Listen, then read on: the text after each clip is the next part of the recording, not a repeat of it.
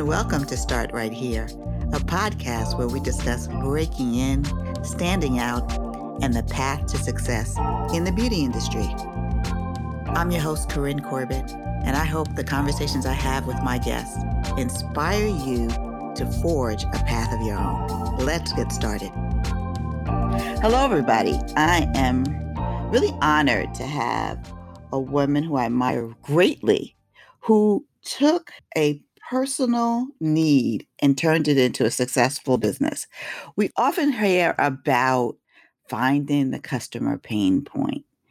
And the best businesses I find have a founder or someone involved who understands personally why something is important. And our guest really does understand that. And today I'm really pleased to welcome Dawn Fitch, who is the C E O of Pooka Pure and Simple, a bath and body product line. And we're going to hear about her career journey and how she has learned to make adjustments as her business grows. So welcome, Dawn. Hi, Corinne. I'm very excited to be here to talk to you today. I'm excited to have you. I'm so excited. Give us a short outline, bio of who you are. Well, Pooka's a natural bath and body company, and I started it twenty years ago in my kitchen. And, you know, I started it because I got sick. I was working for Sony Music in the design industry, living my best life, going into the city. And one day I was walking and just started to feel tingly and went numb from the waist down. And uh, they called the ambulance and, you know, took me to the hospital. And, you know, I got the feeling back, and the doctor was like, you know, go home. It must have just been a pinched nerve. And that started like a five-year journey of just visiting so many doctors trying to figure out what was wrong with me. So the business started out of a need to just be healthier, because I kept going to these doctors and they kept saying, no, no, you're fine, go home. I'm like, okay, if you're telling me I'm fine, go home, and I still feel sick, I have to do something. So I changed my diet, you know, took out white flour, white sugar, tried to take out pork. Um, and I read a great article about your skin, you know, your largest organ, and what you put on goes in your system. So I said, I'm not going to clean out the inside without cleaning out the outside. So just started making stuff for myself, just wanted to be healthier. And I really got into aromatherapy, loved that, loved the essential oils, and I would burn them and feel better. And I'm a graphic artist by trade. So everything I made, I put a nice little neat label on it. And my mom, for some reason, when we were little, called us a Pookalita's weed. She didn't even know what that means, but we know it was a term of endearment. So I used to just put Pookalita on all my bottles, but I couldn't fit it. So I cut it in half, called it Pooka. And the big joke is with my friends, I had so much stuff in my apartment. Like, I became that annoying friend. Oh, you got a mosquito bite? I can make something. Oh, you ashy? I could do something for you. Oh, you got a stretch mark? Here you go. They're like, okay, Dawn. But I always say I don't cook. So if you come to my house, you're really probably not going to eat, but you'll always be moisturized. A really important thing. So my friends were like, you have so much stuff in your apartment. Why don't you just take it to a local festival in New Jersey? We set up a table and we sold out. And I was like, people bought stuff that I made on my kitchen stove. And I always say we spent so many years catching up to the business because we really didn't plan for it to be a business. It sort of just happened, and it was God's blessing. It's been twenty years. We've had an amazing journey. We did Essence, thank you. And we've been, you know, on Black Enterprise and Today Show, and we're in Whole Foods stores now. We sell online. It's been an amazing journey. Like, I've thoroughly enjoyed what I've been able to do through this business. And it's fascinating. Like, we talk about divine order. God planted that name in your mother's head for just such a time as this, you know? Yeah. Nobody knows where it came from. Like, you're right. Divine order. Would you consider your path into the beauty industry a destination or a detour?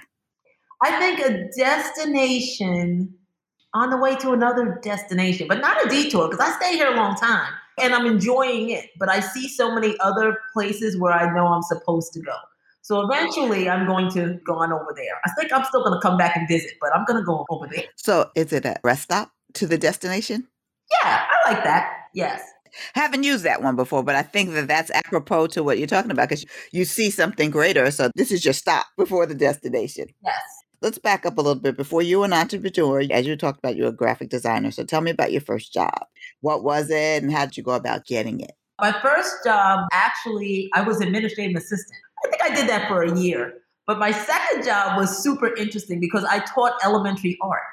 I did the alternate route. And if you have a degree in a correlating field, they were looking for teachers. So I spent two years being an elementary art school teacher. And I did not enjoy it at all. People are meant to do art and some people are meant to teach art. And I was teaching elementary. So I had like the babies, but I was put in a school with severely handicapped children. So I was taping paintbrushes to kids with missing limbs. I had a lot of children that had emotional disorders, so they would try to jump out the window. But I realized quickly that I am more of the artist rather than the teacher. So that was my first job, but it was a good job. What skill do you think you learned there that set you up for success? Patience. Oh my goodness. Patience, and things are not going to happen on the first time. I taught those children the color red every day. I'm like, we just did that yesterday. Okay, this is red. So repetition, patience, and learning that you're going to do things once, you're going to do things twice, sometimes three times before it sticks. But when it sticks, it sticks. That must have been challenging. And you're coming from an alternative career path in a special education environment, differently abled students, which, you know, you haven't been taught how to work with them. So that's a challenge. And teaching younger people is a skill set. Some people are gifted in that. So I'm not one of them. I love working with young people, but the day-to-day, I don't think I'm gifted in that as well. So what I'm hearing from you is recognize when a fit is not a fit. Exactly. So how did you get into graphic design? Um, it's so funny. I went to school for business. I mean, look, I'm fifty-three years old. So when I went to college, you did business. And I went to school and I was taking my classes and I was failing every class. And finally, I came home, and that's why you got to thank God for your mama. My mother looked at me. Now, meanwhile, my whole entire life, I've been drawing, painting, making stuff. That's what I do. But when I went to college, I was like, I'm going to do business. And my mother was like, Dawn, why aren't you an art major? And it was like, light bulb. I was like, oh, I could do that. I went to school that next Monday and changed my major to graphic design, and I have never been happier. And I always say, if my mother never said that, I would be an unhappy, bad accountant somewhere. I can't even imagine that. Let's talk about the shift into entrepreneurship. Had you thought about entrepreneurship at all prior to Pooka becoming a business? I had. Um, my dad was definitely the entrepreneur of our family. Growing up, we had a business called H H and D, and it was a t-shirt business, and we did mugs and caps. Uh, my sister and I had lots of little babysitting businesses. We had a floral design business. So I had always dipped my toe into entrepreneurship just from seeing my family, but I never thought that I would wind up there as my permanent full-time job or my permanent full-time life, should I say. You know, after I left education, I went totally the other way and I worked for Sony Music. So I was there seven years doing design, working on C D covers. I loved that job. So that's just where I thought I was going to be. So once I really fell in love with that job, I didn't think about entrepreneurship, except for maybe doing some design work on the side, but never having a full career as an entrepreneur. That's interesting. When did you decide to make Pooka your full-time job? I always give people credit that actually leave their job. They say, you know, I'm going to leave. I'm going to start this. For me, I had left Sony Music. And I went to work for American Express, designing credit cards. A little boring. But I was there maybe six months, and they had massive layoffs. So I was laid off. So I was home. Now, I was able to do some design freelance on the side, but I was already out of work. So it wasn't a big stress for me to say, hey, let me keep this up and see what happens here. Now, where my pinnacle decision came was when I was offered another job. I had maybe time to do Pooka six months. And I was like, all right, am I going to take this new job, which was a pretty good job, or am I going to stay here and, and just try to work on this business? And I was excited about it. I could see the potential. I had a great vision for it. And I was like, you're already out, Dawn. Just keep going. So I actually just decided at that point, I'm going to stay and give this a chance. You talked about making products on the stove. Mm-hmm. How did you learn how to do that? I learned out of, like I said, necessity. I was feeling so sick all the time. Besides like not wanting to use anything bad for me inside and out, it also gave me something to do. It just gave me something else to focus on. I definitely believe, especially with autoimmunes, a lot of it is your mind. You got to keep your mind right and your mind focused on happy, positive thoughts. So a lot of times, you know, I'd be feeling down. I'm like, nope, get up. I'd pull out some shea butter. And all I did was get recipes online. I would go online. I would Google, like go to Barnes and Nobles and buy recipe books. And it just became such an interesting hobby to me. That I can actually make something that I could put on my skin and I would feel better. And my skin would look better.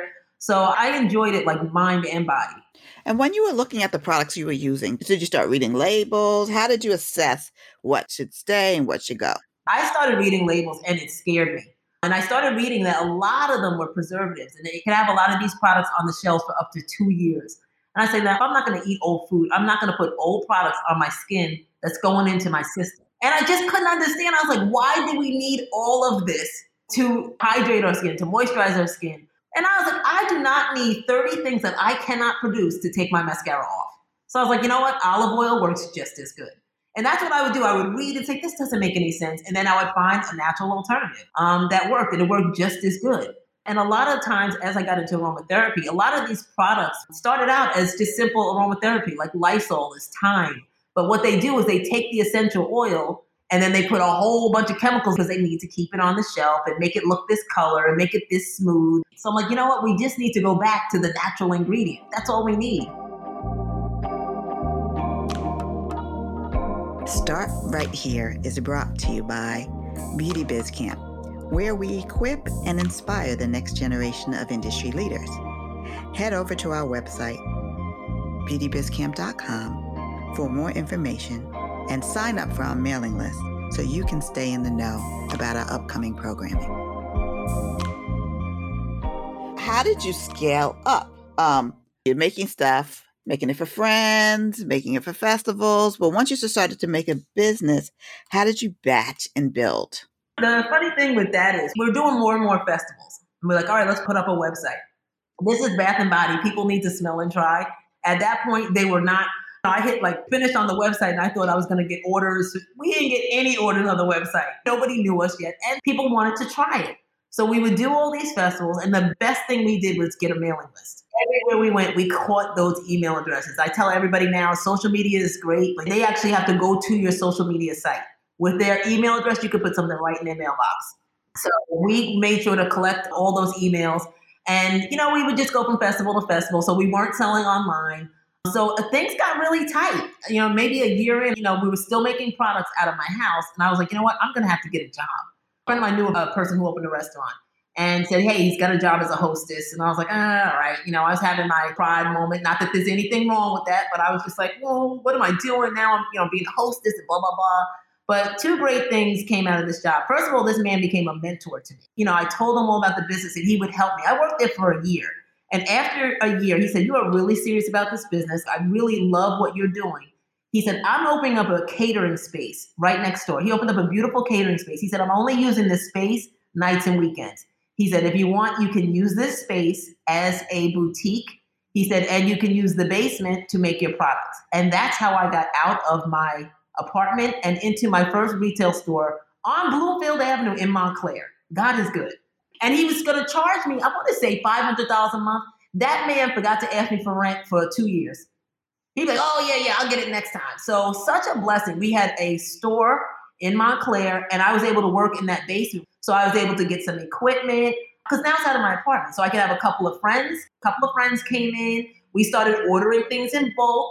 And ordering things in bulk was a big thing for us because we got the price cuts, and we were like, okay, now we can do more. And since we had more things in bulk, now we can book more festivals. And we started doing home parties. It was very grassroots twenty years ago. It wasn't as much social media. We did loads of Pooka parties. Tell your friends, have a party. We would go to their house, set up, they would shop and leave, and then somebody would refer us to somebody else. And we did parties for almost two years. That was our main source of income, was parties and festivals.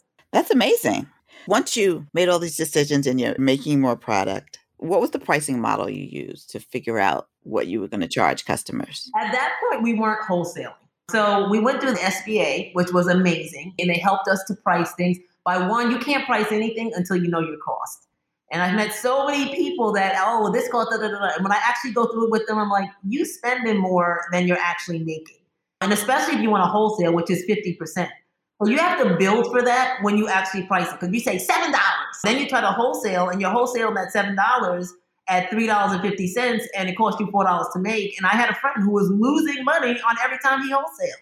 So you had to build that in. And thankfully, because we took the classes from the S B A, we built our cost, and then we rounded up, and we made sure that we had enough of a cushion so that we could wholesale and we could have distributor pricing, which is even less than wholesaling because they're ordering in bigger quantities. Because it's very hard to raise the prices after. You'd rather go high and then put it on sale, or you can drop it down, then go too low, and people are giving you the side eye. But you're not going from five dollars to seven dollars unless you tell them, well, hey, you know, are you using different ingredients? Why are we paying seven now? You can't say, well, I just didn't calculate it right at the beginning. you gotta you gotta really know those numbers before you put those prices on. And you're also gonna do competitor pricing. You're gonna look at other people in your industry and see what they're charging and see how that goes against your costs. Like, does that seem about in the realm? And then you have to know your market and what your market will bear. Certain areas or certain people, you know that you can charge more. Your audience will pay more. Certain people, you may not. So you have to know where you're located, what your market is, and what your audience is going to pay for like-minded items that you're selling. Right. And part of that is really identifying your ideal customer. It's nice to have like that dream customer that kind of looks good on paper and who's consistent, who understands the mission and is there for it, like totally there for it. How many S K Us do you have now? Um, we have about forty-six, way too many. And I pared that down. Uh, I pared it down. I did add S K Us during the pandemic.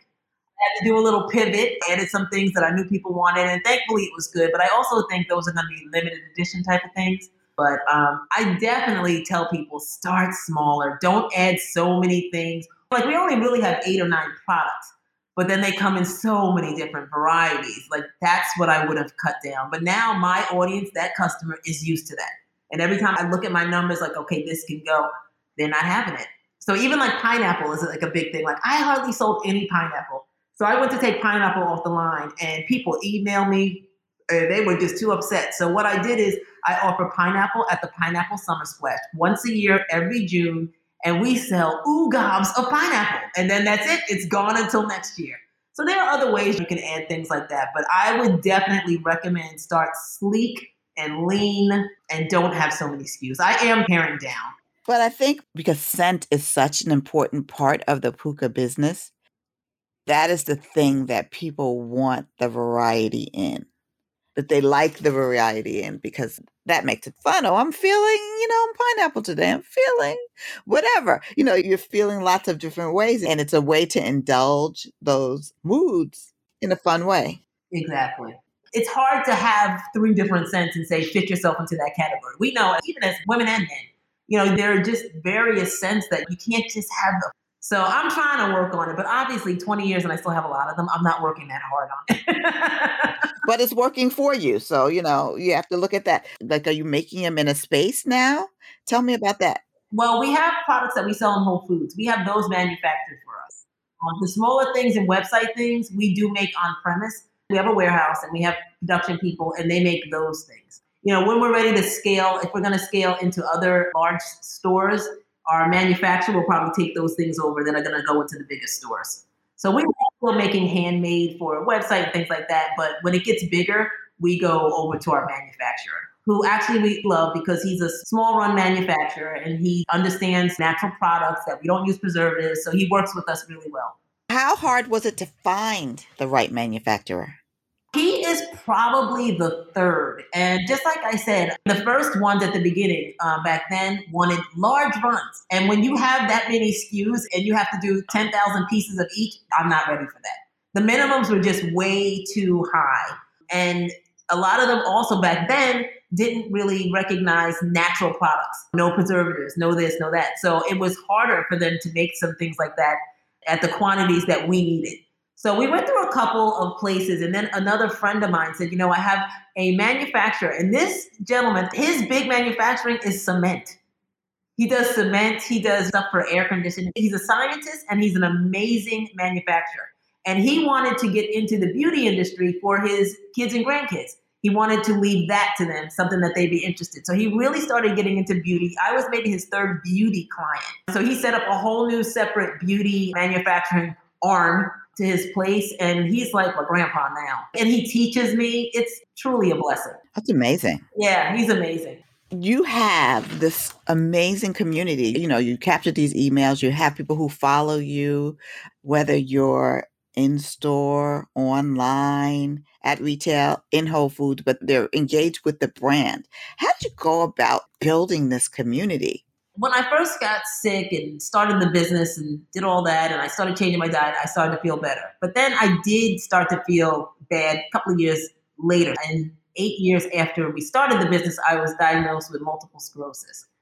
So it's been a journey, but I have a wonderful holistic doctor, and I'm trying to combat it holistically and spiritually, and anything I could throw in there, I try and do. But that has become a big part of the brand for me, why I make the products, because they are aligned with how I feel and how I'm fighting this illness. So one day I was having just a really bad M S day. I was like, I know that there are other people going through the same thing. So I grabbed a couple of friends of mine on Facebook and I said, I'm starting a group called The Best Life Tribe. Get in here with me because I need a couple of people so that I can open this group up. And I said, I'm going to just talk about mind work and food and diet and everything that was just affecting me through the M S. And I'm going to just see if other women feel that they want to share in here too. And that group started with twenty of us, and now it's five thousand women.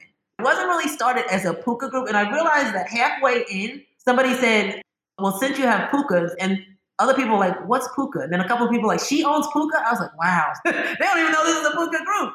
But I wasn't doing so much selling of Pooka into there. This was really the Pooka arm that was more focused on health and wellness and healing and things like that. Sometimes I would go in there and say, hey guys, we're having a sale. But it was a very soft sell in there because that really wasn't the purpose. But then I started advertising it in our Pooka newsletter and saying, hey guys, come on over and join the Best Life Tribe. And we started to get a lot more people that were Pooka people, and they would sort of educate the people who weren't. So it was really a nice mix of a holistic wellness community and my Pooka people. And I can say that as a small business, you have to build a community, whether it's on Facebook or via your newsletter or something. You have to have a community because that community saved my business during the pandemic. You know, when the pandemic first hit, and you know, it stopped me because, you know, I can go on. No, no, this is one of my questions. So let's just get to it now, like how the pandemic impacted your business. So let's talk about the role of that engaged community turned out to be. When the pandemic first hit, I remember we were at Pooka and at our warehouse place, they actually sent around a notice that, you know, they were shutting down. So like everybody else, I didn't really know what to do. So I instantly put a sign up on the website, we're closed. So I had the website down. And then a friend of mine was like, girl, you better open up that website because somebody might buy something. I was like, you know what? You're right. But initially I shut the website down and I just went into that Best Life Tribe. I didn't know what to do at that point. So I was like, I'm going to go in here and I'm going to serve in the tribe. So I talked about wellness. I talked about us being scared, what we should do. Our tribe numbers actually really doubled during the pandemic because people were looking for some information. They wanted to feel healthy. You know, they just wanted a healthy wellness community. And I realized at that point, they didn't want body butter and they didn't want perfume.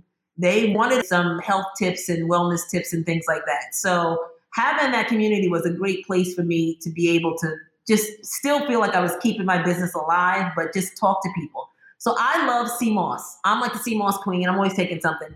So I was talking about doing a demonstration for the tribe, and one of the girls in there said, you know, do you sell the sea moss? And I was like, no, you know, we, we don't sell sea moss gel. I don't want to get into that. I said, but you know what? If you want a little kit, just email me and I'll make you a little kit. I got sixty-five emails that night. I was like, what? Excuse me? Yeah. So I went back to Pooka and we started going in limited one at a time. And I had a wonderful sea moss distributor. I put sea moss kits. I had our soaper make sea moss facial soap because it's full of vegan collagen, so it's amazing. And then we just sold the raw sea moss. And we were selling so much sea moss, Corinne. They would come in and they would buy sea moss, and then they grab a butter on their way out. They'd buy sea moss and two perfumes. But the basis was the sea moss for health. I also showed them how they could use it as a face mask. And that was something that I was never going to have that on the line. That was part of the tribe and wellness. And I didn't keep that out of Pooka, but it was just different. So that community told me what they wanted. And when I tell you, they were buying almost like fifteen hundred dollars, sixteen hundred dollars worth of sea moss a week. And that is really what kept the business afloat during those times. So that was amazing. But having that community, one, to go into, two, for the feedback. And they told me what they wanted, and they told me how they would support it. And they did it. So I love my tribe. Yeah, well, I'm in that tribe. I know. I watch the activity and I see you out there hiking and I'm like, oh, one day I'll get to that. It is a really vibrant community that doesn't feel preachy, which is hard to do in a lot of ways. I mean, you know stuff, and oftentimes people know stuff and they just want to tell you everything and tell you how to do it. But I love that they told you what they needed and you responded to the two-way street. Well, let's talk about Whole Foods. How it ended up being sold in Whole Foods. That was another, I call them pride to the side moments. Like slinging ribs at the rib joint when I'm a vegetarian. But it landed me my first boutique. And a friend of mine, when I started the business, that worked at Sony, and I was gone, they're like, come back and show us what you're doing. I was like, eh. So, you know, I mean, I was living the life at Sony. Do I want to go back and tell them that I'm making oils? And again, this is just ego, which needs to be tapped down at all times, especially if you're an entrepreneur, because you are the mouth of your business. So I was like, look, I need to pay my rent this month. If I go to Sony, they might like some stuff. They might buy some stuff and put some money in my pocket.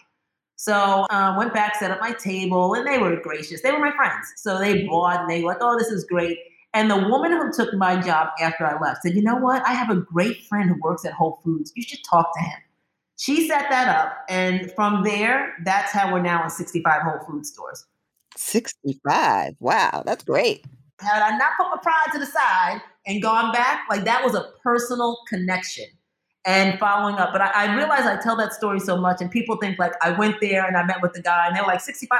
There was a lot of stuff in between. There was insurance, and there was getting ready, but the opportunity came because I did something that wasn't as flashy and great. I went back to show people what I was doing and be the mouth of my business, and a great opportunity came out of it. And you never know where those opportunities are going to come. So everybody's waiting for the big break or the big this. They're usually smaller little things that lead to big things. And may not be really pretty to start necessarily. And I can feel you on that when you've worked in an industry or had positions that are very high profile, very flashy. I can relate to that. And you position yourself differently as an entrepreneur because you're everybody. I had a guest who said, you know, her father, like, swept the floors, filled the prescriptions, who was the delivery person, was security. Like, you know, you're everything that your business needs until you can hire people. So it is a humbling experience, but it's a necessary one because it makes you figure out what's important. How did you come to be on Q V C and H S N? That was a grant. Like I said, there was so much goodwill during the pandemic for small businesses, especially small female businesses. There was a lot going on if you chose to take advantage of it and get out there. And if you were able to do a pivot and go to more of an e-commerce space, there was some opportunity. So people were sending me grants, little things every day, all day. Four o'clock in the morning, I got a text from one of my friends like, oh, fill this grant out. Literally, I opened it up on my phone. It's in the dark, and I'm filling out this grant. I didn't even know what it was for. It's for a Keurig, and I filled it out, and then I forgot about it. And maybe two weeks later, I get a call and say, hey, Miss Fitch, you filled out this grant, and we looked over your story, and we've chosen you. I'm like, oh, my goodness, that's great. And they were like, well, you know, as part of the grant, we are the company that owns Q V C and H S N, and you'll appear on Q V C live two times and two times on H S N. I was like, what? It was an amazing opportunity. When you talk about the big guy helping the little guy, they were amazing. They gave us like teams. We were on their podcast. They filmed videos for us. Um, we were on air live. And their goal was to push their audience to learn about and try small businesses. They did not want any profit. You weren't selling things through Q V C. It was pure promotion for you from them. So I was on in September, September and October. And I'm sitting here on Christmas Day with my mom, and we were actually on Zoom because we were separated. And she's like, oh my gosh, you're on Q V C. They played it again. And I had the best retail Christmas day that I've ever had. Nobody ever buys e-commerce on Christmas Day. They just ran it, and they took all of us. And I think there were maybe thirty to forty Black female-owned businesses. And now we're in a mentorship program with them. So we have a team that works with us. We meet with them every week for three months, and we address problems, concerns, and how to scale our businesses. So they really came through for small businesses. It was such an amazing opportunity. It's really interesting, you know, when we talk about like the social justice reckoning, how companies have responded. This is an example of really putting your money where your mouth is, because it is really difficult to actually get on Q V C and H S N in terms of the way that they vet products. So for them to identify brands and give this opportunity to Black female-owned brands, and then to come back and say, okay, let's teach you how to actually get on. Not only get on our platform, but to get onto larger retail platforms. Let's show you all the best practices that'll make you win. So that's not even a one and done. That's like an um, investment in the businesses that they found. And I think that's admirable. Yeah. I really feel like it's a hard mission for them because they could have just stopped at that. But they went on, they put us on the podcast. They gave so much. And even after it was over, they were like, well, let's teach them some more and mentor them. So truly a blessing. What is the unsung skill or skills that you need to be an entrepreneur? I mean, I come back to the kindergarten things, the patience, because everyone sees somebody's story and they want it there and they want it now, but they don't realize what people had to go through to get there. So it leads people to either quit before their dream is realized because they feel like it was taking too long, or just be, you know, very unhappy in what they're doing. I think you have to find the joy in what you're doing. I think you have to keep that joy, and you have to just have some patience, and you have to have vision, because everybody's vision isn't the same. Everybody doesn't want to be a billionaire. So I think you have to know what your vision is and have a lot of patience. Well, I always say the three P's, prayer, persistence, and perseverance. And that's what has worked for me, is to keep going. You started Pooka twenty years ago. Would you consider it a clean beauty brand? And what do you think of the clean beauty movement now? I love the clean beauty movement. I think it definitely aligns with me and the way I live and the way I eat and those type of things, like the vegetarian go green and things like that. But what I do like about it is simplicity, because just like the reason I started the tribe is I don't know all the answers. And I think when you're over somebody's head, as far as you've got to do it this way and it's got to be that way and I'm an expert, people, they don't want to do it. They lose interest because they feel like I'll never be like that. So everything for me is attainable, baby steps, very simple. I'm not the expert. We're just doing as best as we can. And to me, that's what that clean beauty brand is to me. It's just, it's simple. It's just trying to do your best, eat your best, look your best. At Pooka, we do use fragrances, and that is a part of, I was a girly girl twenty years ago, and I enjoyed the different scents and smelling good. Um, we have evolved, and we have them now created for us, so they're all paraben-free and phthalate-free, and I am actually adding more S K Us of more of essential oil line. I'm actually currently in school to become a certified aromatherapist. That's fantastic. Yeah, I'm going to have a little more essentials, but I'm keeping them both. You know, I'm keeping both sides for whoever wants it, because even though they do have some fragrances, they're, to me, as good fragrances as they can be. And underneath that, it's still five ingredients. Tell me about the work you've done with the Girl Scouts, teaching entrepreneurship. It's funny because we talked about me being a teacher. I like to teach the stuff I want to teach. But I have a circle of entrepreneurs in the beauty business, and I share my space with the soaper. She's a good friend of mine. She makes soap. So we go on these beauty entrepreneur mentorship cruises once a year, sort of like a trade organization thing. When we came back from the cruise, we were like, all right, how do we reach young girls and teach them about entrepreneurship and just about holistic, healthier eating, natural living? So we're like, all right, if we want to get to young girls, where do you go? Girl Scouts. So we called our local Girl Scouts and made a meeting. We told them we were beauty entrepreneurs. And we just sat down with them. And we asked them, what kind of class would we have to put together to teach these girls? And what components would it have to have for you to, one, sign on to work with us, and for them to get a badge? So they told us all the things that the girls needed to do. They had to have community, and they had to learn certain herbs, and then they found the badge that they can get, like an entrepreneur business badge. So we started a separate company called Beauty That Cares. And Beauty That Cares is a workshop that's designed for young girls where they learn entrepreneurship and they learn natural products. So they come in and they have to work as a team and as a business, and they start their own beauty business. They name it together. And then they learn about ingredients, and then they make the uh, products for their business. You know, it's a two and a half hour workshop, but they do everything from naming to logo to marketing to making the products. And then when they're done, they get an entrepreneur business badge from Girl Scouts. And they have such a great time. And to date, we've serviced over a thousand girls in the local area. And a lot of them are Black and brown Girl Scouts from underserved areas. But I mean, they're Girl Scouts from everywhere. And we actually decided we wanted to do our first beauty camp. So in twenty nineteen, we went to our local school system and we gave them a presentation, and they put Beauty That Cares as one of their day camps. So we were excited. So twenty nineteen, we did our first Beauty That Cares day camp, and we were going to do it in twenty twenty, but COVID. So we're hoping twenty twenty-one, we'll be able to do our Beauty That Cares camp again this summer. But that's definitely a love business for us. I'm still in awe that one of my girls from the Beauty Biz Camp program in twenty thirteen has her own skincare line now, that she developed a C B D skincare line.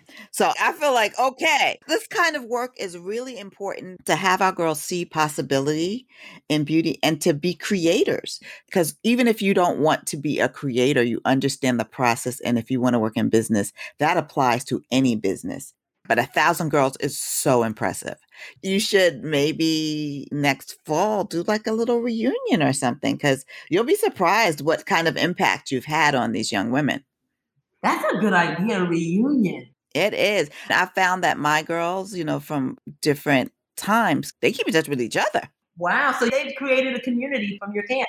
Yeah. You never know what kind of impact you can have on someone.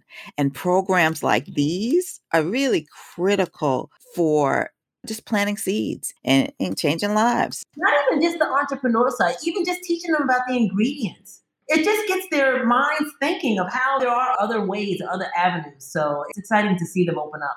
And I think that Gen Z and maybe Gen Alpha are going to be even more interested and natural ingredients than millennials. Yeah, I think so. It's going to skip over the millennials a little bit. You're right. It's going to go to the next one. Yeah, I think there are some millennials, there's a portion, but Gen Z are the ones that like look at the labels. Now let's move on to our fast track questions. What was the first beauty product you ever purchased? Oh, Nivea. And Avon, Sweet Honesty Perfume. Okay. What's the last beauty product you tried? Um, I just actually bought an argan eye oil from Trader Joe's. I'm a very outdoorsy type of girl. I'm like, if I can get everything out of Trader Joe's, I will. So this argan eye oil, I just tried it. So I'm going to see if it actually works. It might be simple and ten bucks, but maybe it'll be amazing. What's the beauty advice? What's the beauty advice you live by or leave alone? Live by, especially now, is have a skincare routine. Because I found a lot of my friends, I don't know, maybe Black women of a certain age, we weren't raised on a skincare routine. We were raised on, you know, wash your face, put a little Vaseline on, and keep it moving. But I went on YouTube to find a toner, and these millennials are killing it. They have home steamers and this and that. You know, we're all under this guise that Black doesn't crack, but you know what? It needs some help. So I've developed a skincare routine, and no matter what the routine is, just make sure you're consistently doing it morning and night. And now I have a routine, and I definitely see a difference in my skin. What do you leave alone?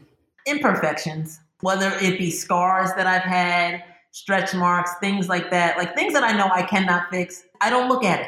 I just leave it alone and don't look at it. So there are a lot of things that I don't like that I just leave it alone. I'm good. I hear you. Body scrub or face mask? Body scrub. Yes. That all over? Oh, yes. Body scrub. And what's the beauty trend you went all in on when you were younger that you makes you laugh now? I don't even know if this is a beauty trend. For my stomach, what was the Preparation H?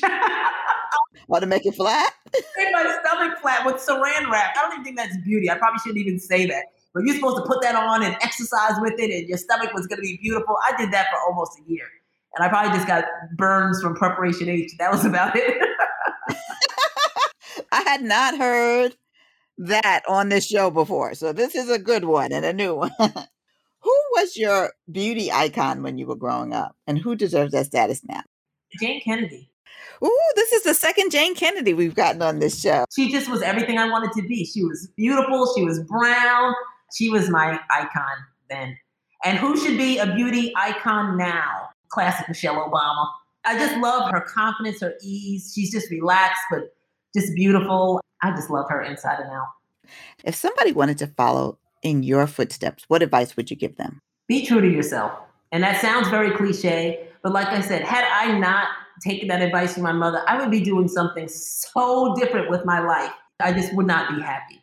So following that path of art and design and things like that, just being on the right path opened up all these other doors. You know, did I stay in art and design? No, but that's where the path was leading me. And if you stay on your path, it's going to lead you on some interesting places. Um, just be true to yourself and don't be afraid to take those chances. If you feel like this is something I really need to do, I really want to do, step out on faith and do it, because I don't want to have any regrets. Oh, Dawn, this has been an amazing chat. This was fun. Glad to talk to you. That's our show for today. Remember that there's more than one way to the top, and the most important step is the first one. So start right here.